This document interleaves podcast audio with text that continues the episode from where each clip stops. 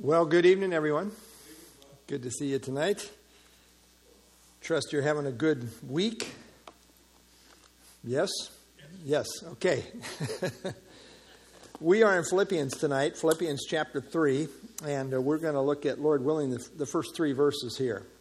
Uh, Philippians chapter 3, uh, 1 through 3, and I've entitled this, or titled this rather, Legalizers versus True Worshippers. And, uh, you know, John MacArthur says Philippians 3 3 is his favorite verse on the definition of saving faith, which is an interesting thing to say. Uh, we'll see why as we get there, but let's uh, open up in a word of prayer. Lord, again, we thank you for the privilege to assemble. Thank you for all the ongoing ministries, youth group, Awana. Pray that you would bless the, the ministry of the word there. Uh, Lord, uh, may it go forth with power and just strengthen the teachers, give them wisdom and and uh, Lord, uh, guide and direct them as they seek to guide and direct the, the young people of our church. Lord, again, thank you for your word. Now, minister to our hearts. Give me grace to teach accurately and clearly. Pray in Christ's name. Amen. Okay, well, we've moved into chapter, chapter 3. Uh, theme is joy or rejoice in the Lord. We're down to uh, chapter 3, rejoicing in Christ, our goal. And uh, we will move to that end as we work through the chapter here. He's been emphasizing unity that is centered in humility. Of course, Christ is the ultimate example. He gives several examples of this in chapter 2. But uh, biblical unity is a huge theme in the New Testament scriptures in terms of how we ought to carry on. Think we ought to get along? Yeah, yeah, we probably should. Uh, I mean, to the glory of God. I mean, you take a motley crew like the body of Christ and you put those people together and they get along and love each other as, supposed, as they're supposed to do, it's a beautiful thing to the glory of God. This is, this is God's doing. So, uh, yeah, biblical unity, very important. But, but, in the same breath, so is also biblical separation. And who do you suppose we should separate from? well, in particular, huh? False teachers. That's exactly right. That, and that will be the emphasis as we get into our study here tonight. Uh, yes, uh, biblical unity does not extend to, to false teachers. And uh, joy, the joy of the Lord is to define us, and really the joy of the Lord is centered in truth. Uh, I see false teachers as joy robbers. Joy robbers. There's all kinds of robbers, but joy robbers are, are some of the worst. And that's what false teachers are all about. Okay, uh, let's have somebody read uh, verse 1. It's got three verses. We'll break it up here. Albert?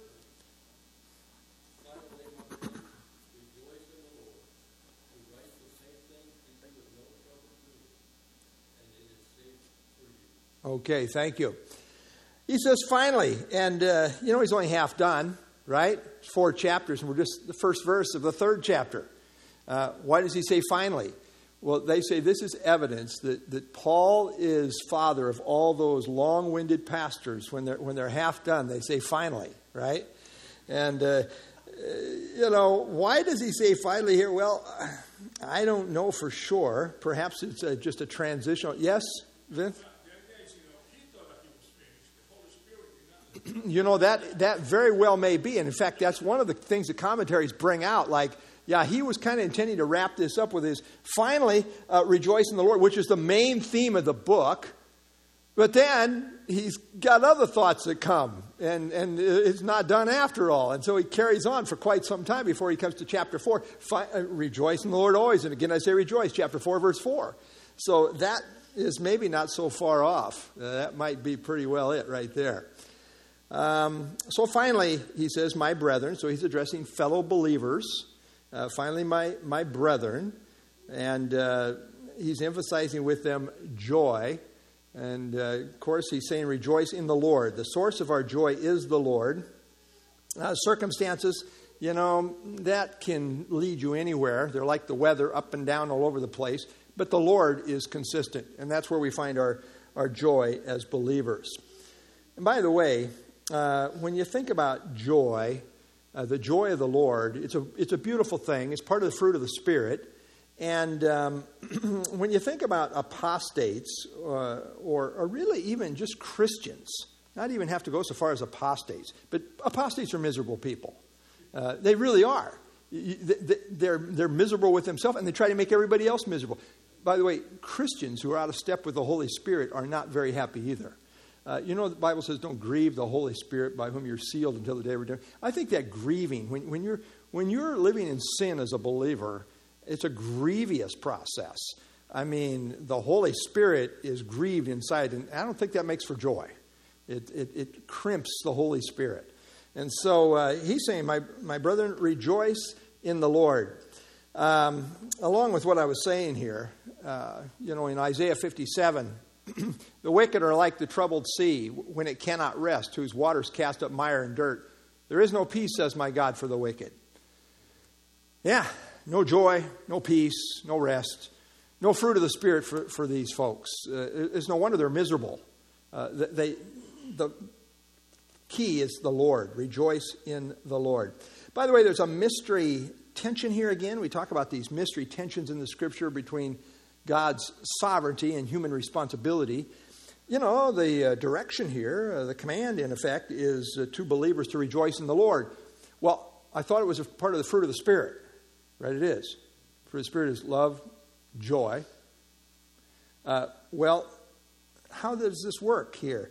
Uh, is it uh, what God does, or is it something we are responsible for? yeah, there's some tension here in terms of uh, human responsibility. Ultimately, certainly it is the Lord who, who provides the joy. But I think uh, you know, there is some human uh, responsibility in terms of focus. Uh, you can choose to focus on what you have in the Lord. Uh, Paul emphasizes, we saw in chapter 1, an eternal perspective. For it to me to live is Christ, to die is gain, all of those things. So I think it gets back to focus. Uh, focus on the sovereignty of God uh, focus on the promises of God, our eternal perspective, uh, what we have in Jesus. Uh, you know, he'll get to this, right? Philippians chapter 4. Uh, whatever things are true, whatever things are just, whatever things are pure, whatever things are lovely, whatever things are good. Think on these things. So you kind of can choose what you're going to think on, where your mind's going to be, where your focus is going. I think that relates to uh, this joy, this rejoicing in the Lord that he's talking about. Okay, um, we're going to shift gears, but before we do, anything else?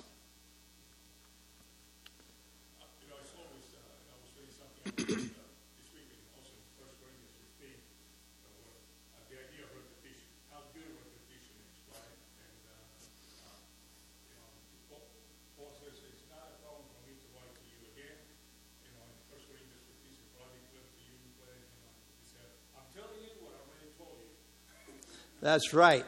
And, and that's right. And that's the gear that I'm going to shift into right now. that's right, though. That's right. Exactly well taken. That's exactly the, the same point he's making here. So, yeah, as we continue on here, he says, For to me to write the same things to you is, is not tedious, my translation, New King James, uh, but for you it is, it is safe. So, again, just as you were saying, Vince, it's, it's repetition is good. Uh, we need repetition. Why do we need repetition, by the way? You know, Deuteronomy is a, a repetition, a repeating of the law. I mean, Deuteronomy is a long book. I mean, how many chapters we have in Deuteronomy? 34. 34 chapters. And uh, that's a lot of repetition. And one of the things that comes through there is don't forget, don't forget, don't forget. We have a tendency as people to forget, and we can forget some very important things. And so he is saying this is not a problem for him. Uh, it's not a concern uh, for him to, re, to repeat this, uh, what, this emphasis that he's making here. And uh, when he says this, for to me to write the same things to you is not tedious, um, when would they have heard these things before? Well, that's a good question. It's obvious it's not new material for them because he's saying it's a, it's a repeat. Uh, or maybe when he was there. You know, this is evidently material he had uh, taught them. This is not a new emphasis coming from the Apostle Paul. Uh, that would seem to be the idea here. So, uh, yeah, we need repetition. We need reinforcement. People need to be grounded in, in really in what they already know. Uh, you know, we don't always want to say, well, I got to have something new every time I come to church. After about three times, you're probably not coming back if that's the case here, right? Because there's a lot of things where, you know, it's probably not going to be a whole a lot even tonight that's brand new if you're a seasoned Christian. In fact, if you're always coming up with something new, there's, there's a problem there somewhere. Uh, we're probably trafficking in, in what is novel uh, instead of really uh, teaching the Word of God uh, consistently. But yeah, uh, the truth needs to be underscored. And uh, we tend to be forgetful, sometimes negligent. Uh, we need to be reminded. The idea of uh, tedious, uh, for to me to write the same things to you is not tedious, that means bothersome or irksome. It, it, does, it doesn't bug me. It's not a problem for me, Paul says, to repeat this, this emphasis with you. So, uh, no problem rehashing this. It's, it's important. And he says, uh, but for you it is safe. it's a safeguard. And uh, so he, he wants them to know this and to underscore this. And what is the concern he has? He has a concern about these false teachers who are trying to corrupt the gospel of grace. The message of grace is really the bottom line. And when it comes to the message of the gospel, we really can't be too careful. we have to take a stand there. And so, um, notice uh, as we continue on here, the, people that he's going to be addressing as a category are who we would call Judaizers, right? Judaizers. And Judaizers were, let me put my slide up here. Judaizers were people who claimed to believe in Christ but yet wanted to add the law to Jesus for salvation. And in particular, circumcision. They did not deny Christ, they just wanted to add to him.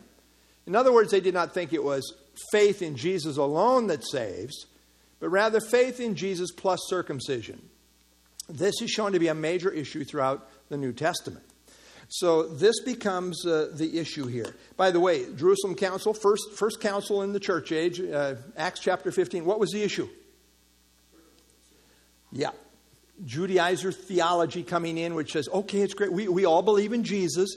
But we just happen to think you need to keep the law, and in particular, emphasizing circumcision there. This was what the Jerusalem Council was all about, that early council in the church age. We see it emphasized all over the place. Um, Galatians, any other place you can think of? Oh, yeah, it's brought out in Romans. We'll, we'll talk about that tonight. Chapter 2, uh, Colossians, Hebrews. I mean, it's really kind of all over the place in the New Testament. It was a, a major issue in the early days of the church. It doesn't get any more serious than this in the mind of Paul. No wonder he's repeating this emphasis for their spiritual well being. In Philippians 3, Paul makes the issue of justification by faith alone in Christ alone as clear as anywhere else in the New Testament. And we'll get to that, Lord willing, where he shares his testimony. This is one of the places Paul shares his testimony in the New Testament. Very clear. This is the mountain of all mountains to die on for those who are truly preachers of grace. The Judaizers' error of adding something to faith in Christ for salvation is what characterizes all the cults and essentially all the various facets of errant Christianity, which is another way of saying false Christianity, which is another way of really saying uh, not Christianity, uh, which, uh, to put it bluntly, is not true Christianity at all. And so this becomes a major, major deal. Uh, you know, the ecumenists, they want to emphasize unity. Let's just all get along. And we don't quite think alike, but let's just all get along anyway. You know, the Ministerial Association, they just keep sending me this stuff. I think after 35 years, they would have got the point. But they don't get the point easily. They continue to invite me all the time. Uh, you know, why would I want to go and be with a bunch of people preaching a different gospel? That's just not, I don't belong there and uh, don't, have fellowship there. So, um, let's see here. What we got here is the principle of the matter Jesus plus. I call the Judaizers Jesus plus people, right? That's who they were. And by way of application, Jesus plus baptism, Jesus plus church, Jesus plus sacraments, plus good works, Jesus plus the Ten Commandments, plus tongues, uh, plus being a good person, etc. Uh, the fact is, all these are a type of legalistic Judaizer doctrine that rejects Jesus alone for salvation. And we're talking about for salvation. And adds something additional to the equation. Judaizer doctrine says Jesus plus. That's why I call them Jesus plus people. Grace says Jesus alone. Salvation is by grace alone. The ultimate demonstration of grace is the cross. Salvation is by grace alone, through faith alone, in Christ alone. Paul now goes on to warn of the false Judaizing teachers in the strongest of terms. I mean, he isn't holding back at all uh, when he gets to addressing this. Uh, this note here these people are definitely unbelieving false teachers and are not to be confused with the brethren in chapter 1 who are preaching Christ, but with the wrong motives. Uh, these Judaizers are corrupting the message of grace, whereas the brethren, chapter 1, are preaching the proper message. You remember how he says, Christ is preaching that, I do rejoice, even though they're not doing it out of the right motives. They're really wishing Paul would, you know, his ministry would flounder and he'd go away. Uh, but uh, the Judaizers are corrupting the message of grace, whereas the brethren, there in chapter 1, are preaching the proper message, but with the wrong attitude. Paul could rejoice in the fact that Christ was properly being preached, even if the motives were wrong. Not that he approved of that, but here the Judaizers twist the message. And Paul has not one good thing to say in reference to these people or their activity. In fact, strong words of condemnation. Okay.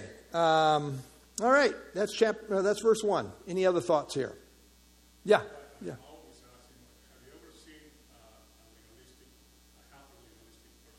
Yeah. No, you haven't. Uh, uh, I dare say you have not. Yeah, yeah. No, they're they're they're miserable. They're a miserable lot for sure. And uh, yeah, that's right. Okay. Anyone else? All right. Let's have somebody read verse two. Anita, I think you had your hand up, right? Or, or did you? Okay. Thanks.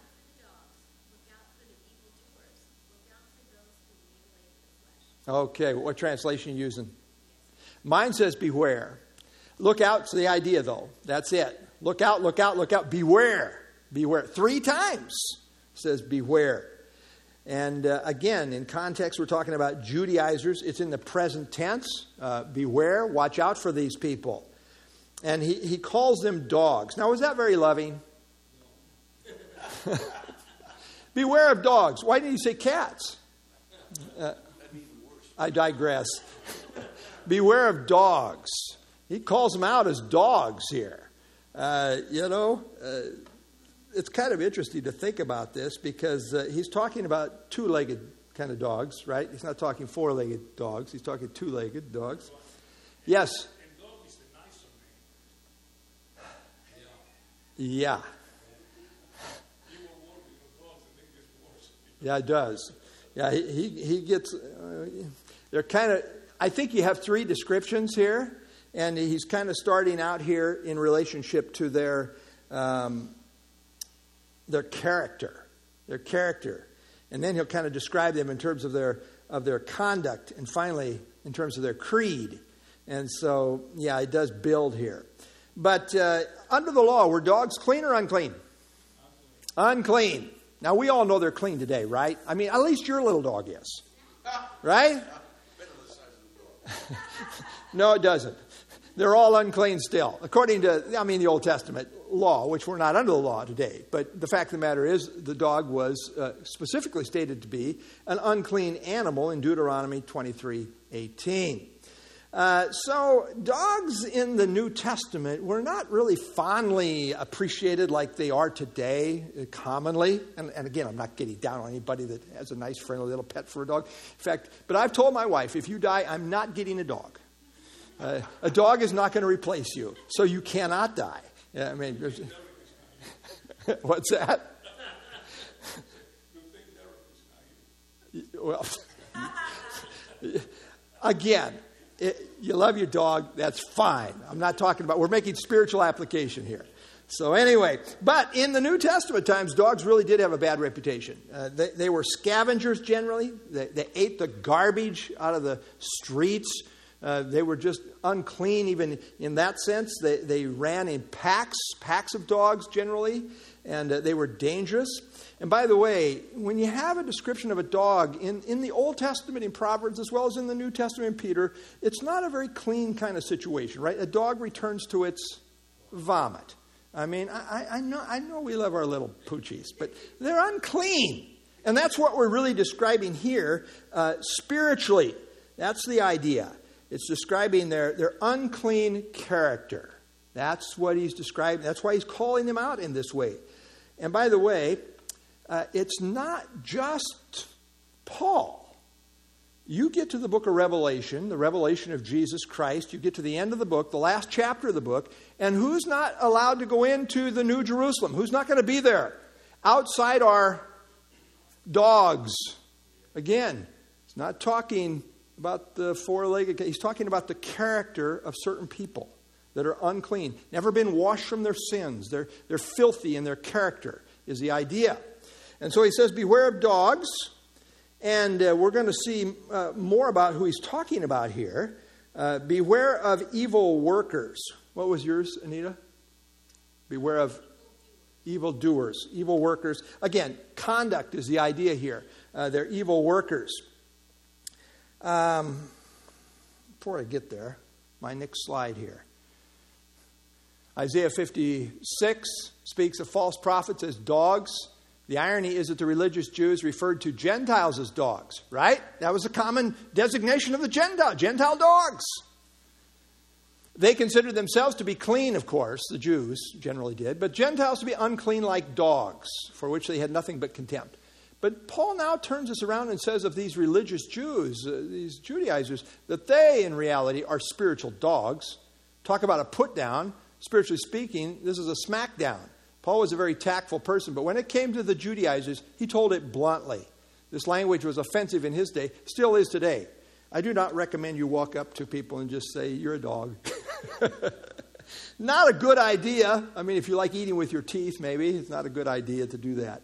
But uh, he continues, Beware of evil workers. Again, uh, the word workers is the word here, the Greek word from which we get our English word energy.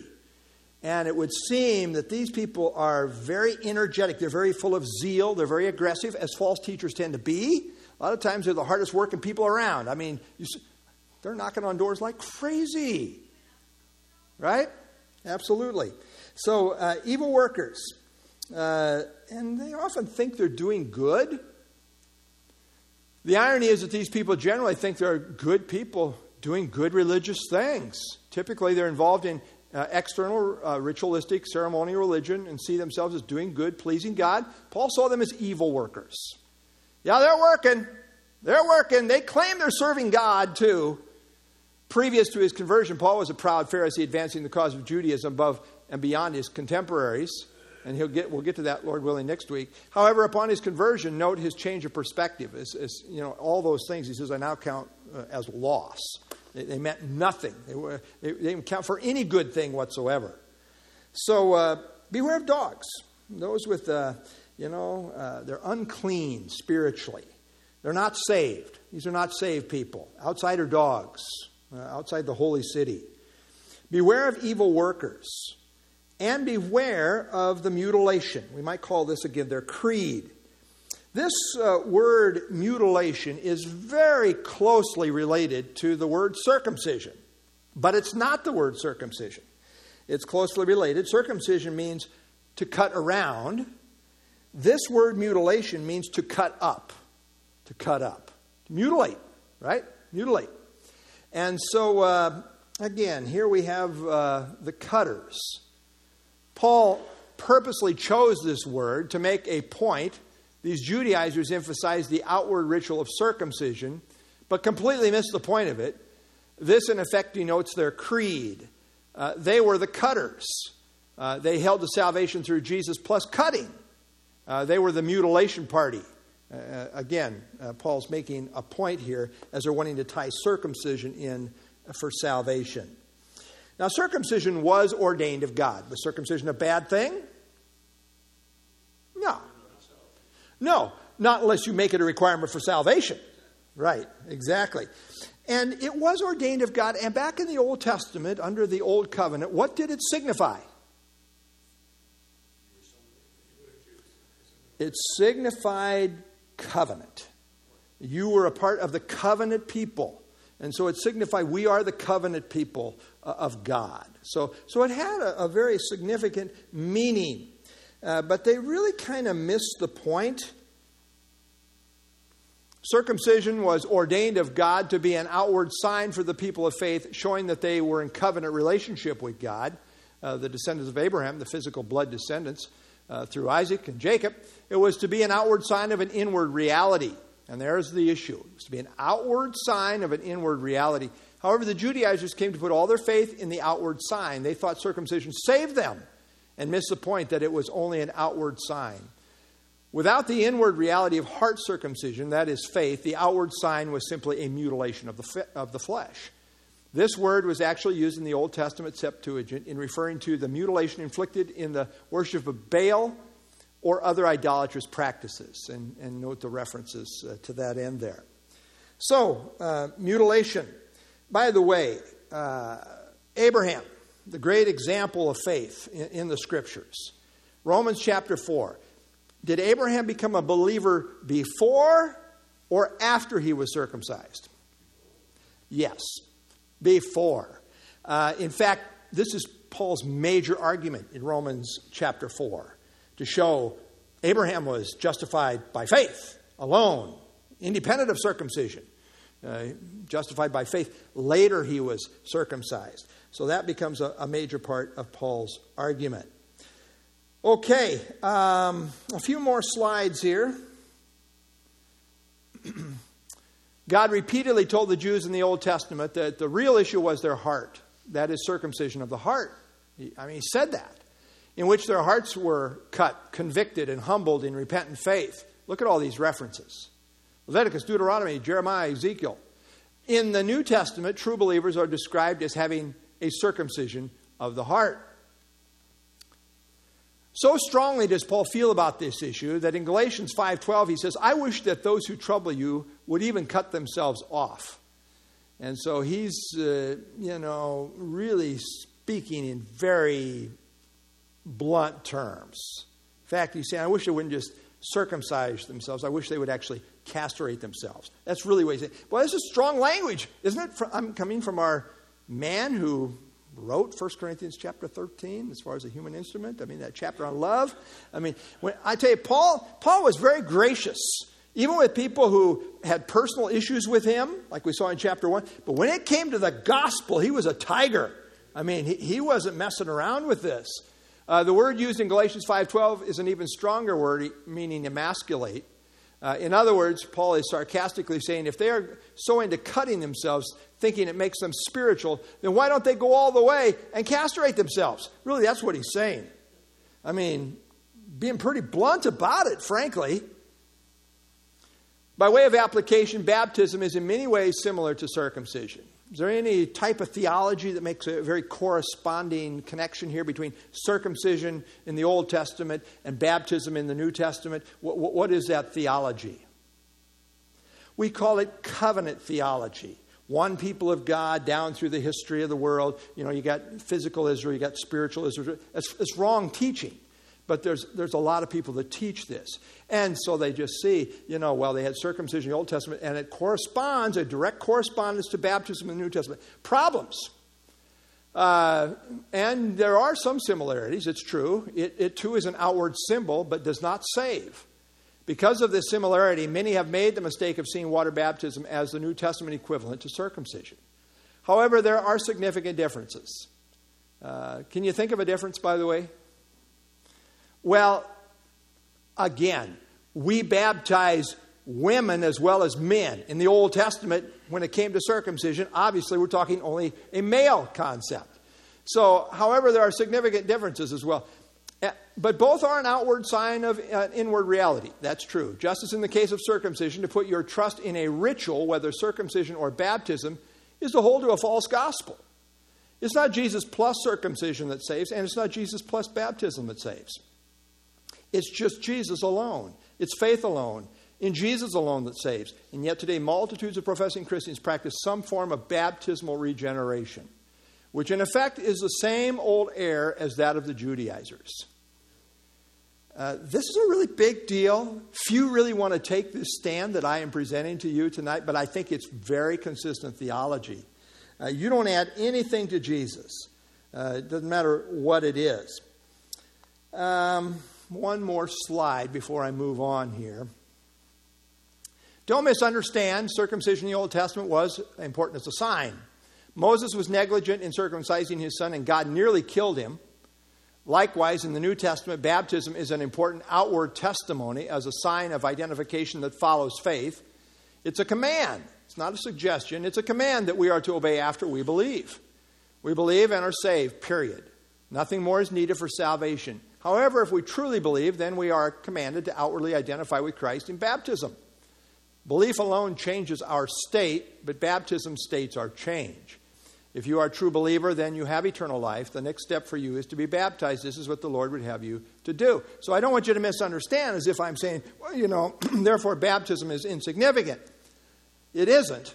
But in terms of salvation, it has nothing to do with saving your soul. It's a testimony that you've been saved by the blood of Jesus alone that cleanses from all sin. Okay, so we have this triple emphasis beware, beware, beware. Or as some translations have it, watch out. Watch out. Watch out for these people. Uh, why do you have to watch out for these people, do you suppose? Well, that's true. And they're dangerous. Why are they so dangerous? Yeah, they have a lot of things in common with us, right? They too are teaching Jesus. The Judaizers were very much, oh, yeah, we're teaching Jesus too. And so they become dangerous in that sense. Uh, by the way, oh, man, just give me one little second here, would you? I got a phone call coming in. I'm just kidding. Uh, but this is everywhere. You know, I have these guys that I do a text ministry with. I send them a question out of John every day, and they answer. And, and you know, it's really great study. But sometimes I have to correct them. And today was one of those days. One of the guys said, uh, You know, we have to accept Christ as Lord and Savior. And then he says, We have to do our best. We have to accept Christ as Lord and Savior and do our best. Well, I picked up on that. I said, uh, about doing our best, uh, a little qualifier. I try to be gracious, you know, when you're having to correct somebody that's flat wrong. Uh, and uh, I said, it's important to note that this is the fruit of true faith, but not the means of salvation. We're not saved by our works, but rather by the finished cross work of Christ alone. That is what the Bible calls grace. Uh, we often refer to grace as God's riches at Christ's expense. Now, indeed, if our faith is real, if, if Christ is really our Lord, that is our God, Master, and Savior, then that will be a life changing reality. But faith is the root, works are the fruit. Uh, I couldn't let that slide because of things like here. Uh, when it comes to the gospel of grace, uh, we, we, we, got, we can't just let that slide. Okay, uh, last verse, or any other thoughts before we go on to the last verse? Yeah, yeah.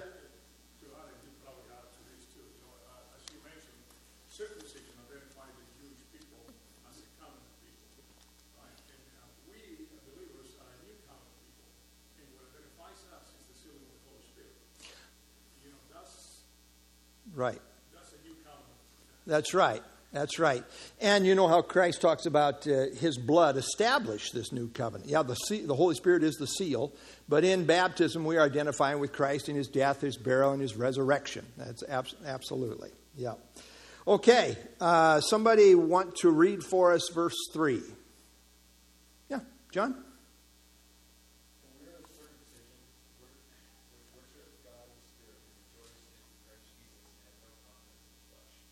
Okay, there's a real play on words here by, by Paul.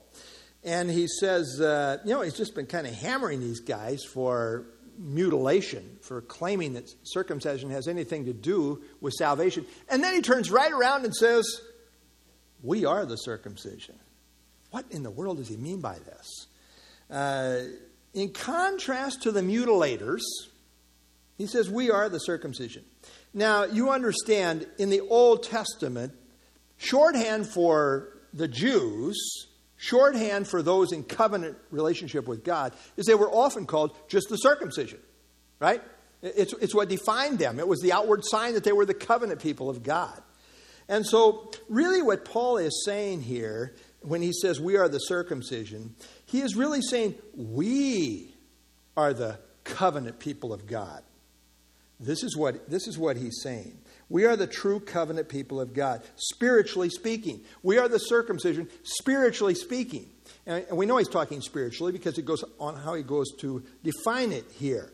uh, spiritually speaking.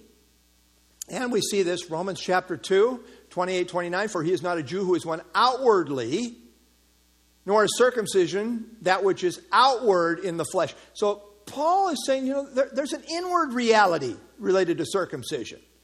And that's what he's really talking about. It's not about outward. He says, but he is a Jew who is one inwardly. That's where it all starts. Relationship with God begins inwardly. And circumcision is that of the heart in the spirit, not of the letter, whose praise is not from men but from God. So, this is the circumcision he's really talking about. We, we are the true circumcision. We are the spiritual circumcision. Those have had a, a, a spiritual operation on our hearts. Uh, our hearts have been rent, our hearts have been cut. Uh, we've come under conviction and we responded uh, to the gospel. So he says, We are the circumcision. In other words, we are the true covenant people of God who have the true mark of covenant reality in our lives. And then he gives three defining marks that relate to this spiritual circumcision. We are the circumcision. What defines us as the spiritual circumcised people of God? Who worship God in the Spirit. Worship God in the Spirit. Uh, this, is, this is one of the key uh, qualifying markers. Has nothing to do with physical circumcision, again, has nothing to do with a uh, religious ritual. Uh, this is about worshiping God in the Spirit.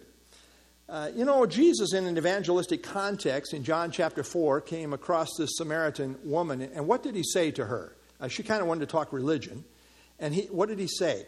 Well, uh, here's, what, here's what he said John chapter 4 The hour is coming, now is, when the true worshipers will worship the Father in spirit and truth. For the Father is seeking such to worship him. God is spirit. Those who worship him must worship in, in spirit and in truth. So, what is the Father looking for? As Jesus is, is talking to this lost Samaritan woman, this is, this is evangelistic talk. Uh, he's, he's witnessing to her. This is evangelism. And uh, he is saying God is looking for true worshipers. Now, Paul says the true circumcision, spiritually speaking, are those who worship in the Spirit. And uh, to become a true believer is to become a true worshiper. I would contend that the first act of worship that one ever does is saving faith. Saving faith is itself an act of worship. Without faith, it's impossible to please God. I think it's an act of worship. Uh, you're recognizing God for who He is in, in saving faith. And so it really is an act of worship. Uh, let's see here. Got another slide. The Greek word for worship is latreuo, which denotes sacred service. That's the word used here. But the emphasis here relates to the spirit. So it means to serve God in your soul, heart. It denotes an attitude of desiring to render reverent spiritual service to God. The attitude, spirit, is in view, and that permeates every aspect of the person's life. True believers, the circumcision, truly desire to serve God in their hearts. Uh, spirit here could refer either to the Holy Spirit or to the person spirit, regardless of which view is taken, both concepts are true and both are involved in true worship. However, the contrast of the verse is between spirit and flesh. In overall context, that's the, that's the contrast. And so, probably the human spirit is in view here. Uh, probably. So, uh, we are the circumcision who worship God in the spirit. It's a, it's a hard thing. And uh, he says, rejoice in Christ Jesus. Rejoice in Christ Jesus. Uh, what's yours say, Anita? ESV. Glory or boast in is the idea here. Uh, rejoice in, to boast in, to glory in, to exalt in. And uh, notice what we're, what we're bragging on, what we're glorying in. It's not in anything that we do, it's in Jesus Christ, in Christ Jesus. Uh, we don't brag on self. We don't brag on what we've done. We, we brag on Jesus and, and what he has done. Uh, he's everything to us. You know, Paul says it this way in Galatians chapter 6 God forbid that I should boast, except there is a place for boasting. Get, get your bragger going. Uh, what are we boasting in? God forbid that I should boast, except in the cross of our Lord Jesus Christ, by whom the world has been crucified to me and I to the world. For in Christ Jesus, just to make very clear, in Christ Jesus neither circumcision nor uncircumcision avails anything. That doesn't make any difference, but a new creation. And, and what's that based on? Well, this finished cross work of our Lord Jesus Christ. That's what we're bragging on. And so he says, the true circumcision, those who truly bear the mark of, of being the covenant people of God, are those who worship God in the Spirit and rejoice in Christ Jesus. This is what it's all about for us as believers. If you talk to a believer about their salvation, the focus will be upon Christ, not on their baptism, sacraments, confirmation, or church membership. None of these things have anything to do with salvation. Nothing. Those who truly belong to God are those who glory in Christ Jesus alone. That, that's, that's what it's all about for us. The person of Christ and the cross of Christ. Uh, Paul said to those Corinthians, I determined not to know anything among you except Jesus Christ and Him crucified. That's what it's all about. Uh, we rejoice, we boast in Christ Jesus. And then, just to be very clear, and have no confidence in the flesh. Boy, that drives the, the point home very deeply. Notice he didn't say, we kind of minimize the flesh. Nope, nope, nope. He didn't say that. No confidence in the flesh. What does he mean by flesh? Well, flesh is used by Paul in a variety of ways, but here he uses it in a very broad way to indicate anything related to human accomplishment, honor, and ability. The flesh has no capacity to make us right with God in any way. We can't do it. True believers realize this and have no confidence in the flesh. The believer's faith is fully in Christ and not in self or self effort. What Paul has in mind is very clear because he goes on to say in verse 4 that if it was on the basis of the flesh, he could have confidence. I mean, it's still kind of saying, you know, whatever you guys have done, I've outstripped you all. Uh, he was so zealous in his religion. But now, he then goes on to list a host of credentials related to ritual, race, religion, zeal, etc., none of which can make a person right with God. And, and that's his point in context there. Okay, uh, let's see here. For those who have confidence in the flesh, it's all about what they do. For those who have no confidence in the flesh, it's all about Jesus. Remember, he just said that rejoicing in Christ. A little confidence in the flesh cancels out faith in Jesus. You either have all your faith in Jesus or you don't have true faith. To trust in Jesus is to have no confidence in the flesh. In other words, I'm not trusting my ability, uh, whatever it is. To have some confidence in the flesh means a person is not really trusting in Jesus at all. Confidence is a way of expressing faith. That's what I'm trusting in, what I'm relying on. And saving faith rests in Jesus alone. It's an all or nothing proposition. If anyone is depending on a little religion to help them on to God, to save them, they're not really trusting Christ. Trust, uh, or saving trust, belief, uh, faith is an exclusive thing. It's in Christ alone. And just to show you that this is true, I emphasize it, in Romans 4, Paul says, Now to him who works, wages are not counted as, as grace. So works uh, is uh, the opposite of grace. And then he says, But to him who does not work, but believes on him who justifies who? The ungodly. His faith is accounted for righteousness. Uh, whose faith is it that will uh, be accounted for righteousness?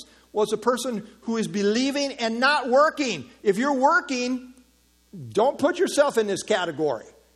Uh, the person who does not work but believes, this person's faith is accounted for righteousness. No confidence in the flesh. I, am not thinking, well, I'm going to stand before God and He's going to say, Dwight, you're a pretty good preacher. I think I'm going to let you in. you kidding? I'm going straight to hell if that's what I'm trusting in. Not going to get me in.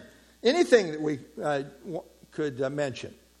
So, some would argue of the Judaizers, well, at least they say you ought to trust Christ, and they did. This is what makes them so dangerous. We have to watch out for them. Yeah, they claim to be believers in Christ. There's so many of these churches that are what I call Judaizer churches. At least they say you must believe in him as the Messiah. They, they, they, agreed with this. At least they agree he is the Son of God. Eh, boy, we're on a roll. I think we could have some fellowship with these guys. At least they agree he was raised from the dead. Man, maybe we ought to let him in. I mean, we're in such agreement with these people. The Judaizers agreed with a lot of Christian truth. But in fact, they corrupted the message of grace by adding to Jesus certain elements of the law. So it is with so many today. And that is a damning thing. You know, I, I have a pastor friend, and um, people, he say, people say to him, you know, uh, we agree on so many things. We agree on this, we agree on that. And he'll say, yeah, but the issue is where we disagree. And the ultimate issue is the gospel of grace. If we don't agree on the gospel of grace, I don't care what else we agree on, it's a broken deal. We can't go along with you're one of those guys we're going to watch out for. Watch out, watch out, watch out. Paul is very emphatic. So we have to, okay, some level of fellowship. Do we agree on the gospel of Jesus Christ? Do we agree on the gospel of grace? If we don't agree on that, there's no fellowship at all. If we agree on the gospel, there's other secondary issues that we might call, okay, we can have some level of fellowship, even if we don't agree on all everything. But we have to agree on the gospel, uh, the gospel of grace. It's a hill to die on. We can never, there's no wiggle room there whatsoever. All right, any other thoughts? Yeah. Bill.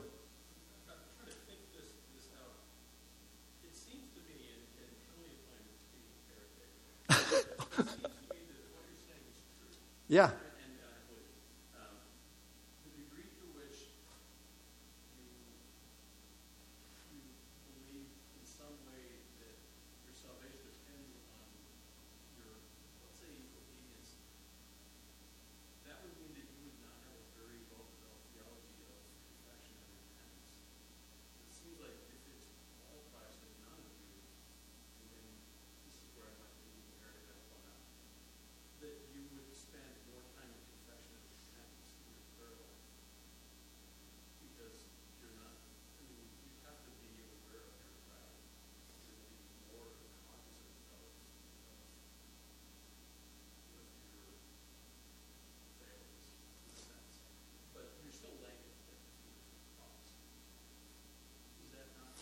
Yeah, I think it all comes back to what are you trusting in to get you there ultimately.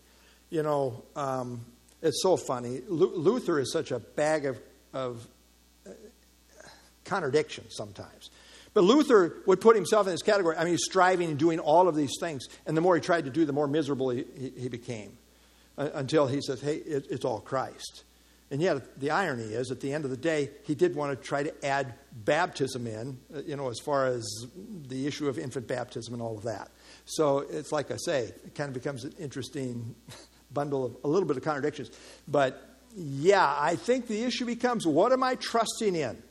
Uh, what, in terms of salvation itself, what am I depending on to get me to, to, over to God, to heaven? Becomes the cross is an all consuming thing. You know, when I'm on my deathbed, don't talk to me about how good I've been. Let's talk about Jesus. Uh, in fact, one of the songs I've requested, who knows what's going to happen when you die? You know, Pastor Eddie Master, his whole funeral planned out, had to change almost half the things because some of the people were dead and the others couldn't find. anyway, but, uh, you know, I love that song, What Can Wash Away My Sins? Nothing but the blood of Jesus. So, yeah. Um, I'm definitely not going to call you a heretic. Definitely not. Someone else, So we wrap up. Yeah. Yes, absolutely.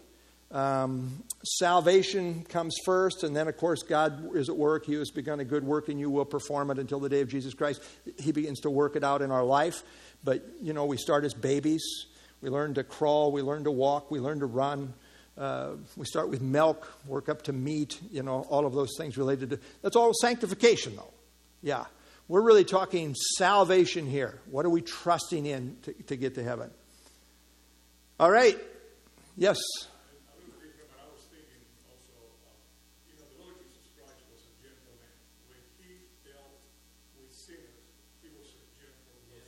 Mm-hmm. Mm-hmm. Yes.